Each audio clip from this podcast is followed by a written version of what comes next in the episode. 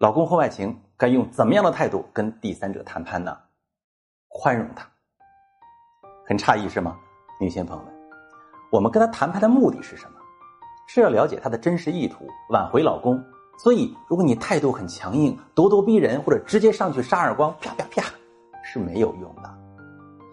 你要宽容大度。为什么？宽容才能让他放下防备，肯坐下来跟你谈。只要他肯谈，事情都不会太难解决。我们处理的这么多婚外情的案例当中，有90%的婚外情人是被动卷入男方家庭，甚至有些是被男方欺骗的，你知道吗？只有特别特别小的一部分女人才是因为利益做了第三者。